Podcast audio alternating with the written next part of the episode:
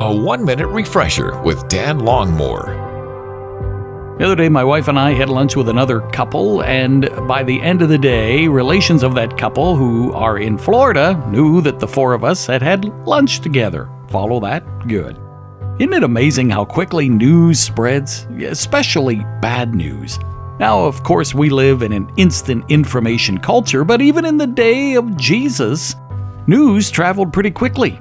John chapter 4, we see that the woman at the well after she had spoken with Jesus, went into the nearby town to tell others what she had learned and been taught from the Messiah.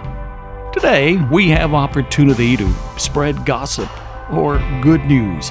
We have opportunity to be quiet about our faith or to share the story that God is writing in our hearts. Let's be people who share good news. It can travel rather quickly, and we can help it. We can help others come to know that Christ loves them, has died for them, and offers them hope and a future. That's good news. Refresh and renew with Dan Longmore, afternoons from 2 to 5 on WRGN.